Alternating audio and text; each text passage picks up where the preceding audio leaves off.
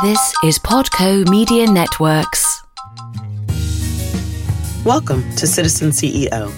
Today we chat with Shana Cosgrove, founder and CEO of Nyla Technology Solutions, a GovCon firm focused on providing mission focused software development services to the U.S. intelligence community and the Department of Defense. Shana started Nyla as the sole employee and has grown it to over 25 full time employees. She's also focused on giving back to the local community and drives Nyla's philanthropic programs. And the first part of our chat, she'll talk a little bit about her inspiration for starting Nyla, and we have a deep dive discussion about the ins and outs of creating a culture that is both employee focused and community oriented. Welcome, Shana. Thank you. So happy to have you here today. Can we start by talking a little bit about Nyla Tech? Sure. Where do you want to start? Tell us a little bit about what you guys do. We are a software engineering and data science firm, first and foremost, and we specialize in the Department of Defense, DoD, and intelligence community. And our real anchor is Fort Meade, Maryland. And can you share with us a little bit, like what led you down this path? What made you decide to, to start this company and go down this road? I majored in computer science in college, and I knew I always wanted to work for a software company. So I never wanted to do software at a healthcare company or finance company. I really always wanted to work at a software company. And I went to school in Virginia, and it's a heavy military area, mm-hmm. and every job you're interviewing for is essentially, even if it's a consulting job, is consulting to the federal government. So the first job that I took that was the most interesting to me was a 500 person government contractor at the time in Alexandria, Virginia. And we were working on the central control panel of a helicopter, the SH 60 for NavAir. And we were doing a simulation of it. They were building the actual computer on another floor, and we were doing module simulations of it so that they could be trained in preparation of it being released. I don't know. I just always liked it. I, I worked briefly for two commercial companies, and I just thought it was kind of meaningless. You know, I worked for this one company, it was a, a dot com in the dot com era, and I was working on a horoscope chat. And I worked briefly on another company that wanted to do today's version of advertising, pushing mobile ads to people. And it's not very motivating. And so I've just always been drawn to working on defense related things. I worked for several different small companies and at some point, and then one very large one. And at some point, I just thought, especially at the small companies, if he can do it, I can do it. I don't know everything, but I'm pretty sure that guy can be in charge of me. And also, I was just really like annoyed that he was in charge and I wasn't. And so for several years, I said, I'm going to do this. And it wasn't easy because it wasn't clear how to start or what I was going to do. And then I just kept for years interviewing people and asking them how they did it and finally pulled the trigger and did it. What was that moment for you? That key deciding moment that gave you the inspiration to say, I'm moving out, I'm doing this now? well, I hope he's never listens to this. but the last company I worked for before I started, I just thought, seriously, I felt like I was completely on my own, that it wasn't really a company, almost like a 1099. Why is this person making any money on me? I could build a company, at least as crappy as the companies I've worked for, but I'm pretty sure it will be better. But I was like, sure that I could figure out the paperwork enough to take care of myself. And I think it was just sort of discontent leads to progress. I just thought, I cannot I literally cannot do another day of working for, and it was always male owned companies, so I'm not bashing men, but it was, I just cannot do it anymore. And it has to be my own thing. I just felt it for years and it took a long time before I finally did it. So I think it's funny, some people who know me now, they don't know that it was like 10 years of like, I want to do this. Can I do this? I don't know. I'm scared. But then at the final time, it was like, I have no fear, right? Like mm-hmm. if I do a good job at work or I don't do, like they're going to fire me. He's not going to protect me. So that's no different than starting my own business. Kind of like when you want to have a kid, you're not aware of how hard it is until you actually have the baby. I was also unaware of how difficult it actually is. I mean, the paperwork's one thing, and that's like if you can't get through the paperwork, you're never going to get it. But it's much harder than I thought. Right. It's not for the faint of heart. No, it's not. It's not. And it's interesting because your story of inspiration is so similar to my own. I always say that I had to get to a place where my discomfort outweighed my fear because I had so much fear. Now that you're here, how do you maintain your inspiration every day?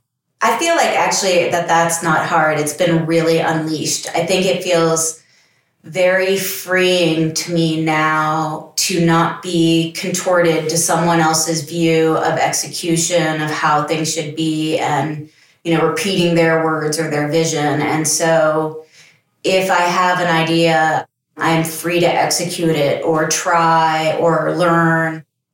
I think it's very challenging to run a business but i feel that this is where i'm meant to be I'm able to truly bring all of my talents to bear, where before you had to tuck away a lot of parts of you.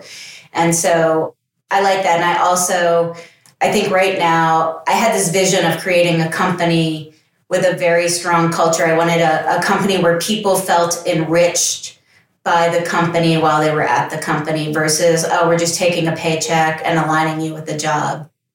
Right now, seeing that come to life and seeing it kind of exist outside of me and other people believing in it mm-hmm. and creating it it's very surreal it's very surreal to see your dream come true and to, like for years i had wanted to be at this point. point and i remember what it's like to think like i never even thought it would ever come true and so it's kind of weird to see this energy and to have people comment on our company and our culture now i feel a responsibility to continue it we met several months ago. We were connected by an extraordinary woman that we both know, Doreen Harwood, who I used to work for years ago.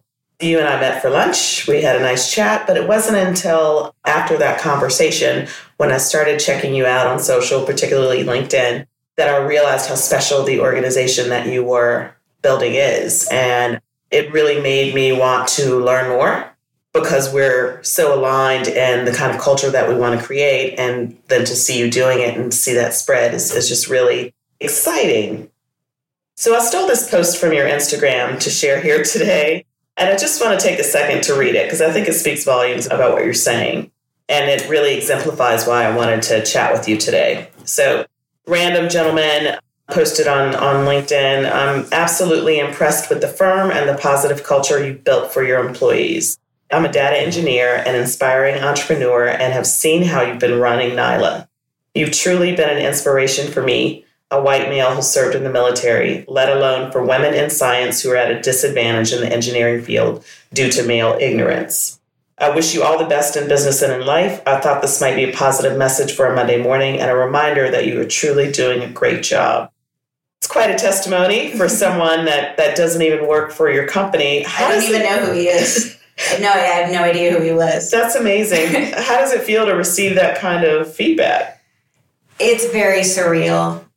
It's very surreal to have this vision and to see it come to life and to see people, I want to say not just buy into it, but be part of it, to perpetuate it, to create this thing. I really had a vision wherein you see Nyla people, you knew what it meant, and you knew mm-hmm. like, if there's garbage on the floor, we're picking it up, right? We're not going to be in your face and tell you what to do, but we are going to act in a way that you should be acting. We're going to be there to partner with the government. We're there to be not just do as we're told, but to be thinking sentient beings who really believe that we are there to help for the betterment of society. And if it's not, someone has to build these systems. We cannot have foreign national build these very sensitive defense systems. Mm-hmm. And I believe it, if not us, then who? And if not now, then when, right? So you can't just keep pushing this stuff down. And I feel that it doesn't have to be everyone, but there are enough people who feel that way and they feel alone when they're out there and they're not surrounded by people like that. And I think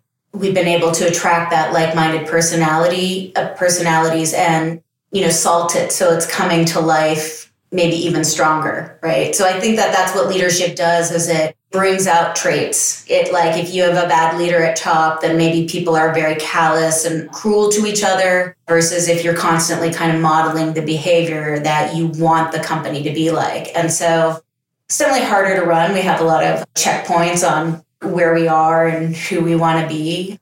And it's not wildly profitable because it's an invest we're you know we're really investing in the people which I believe will be profitable over the long term versus a short term, what's my take home?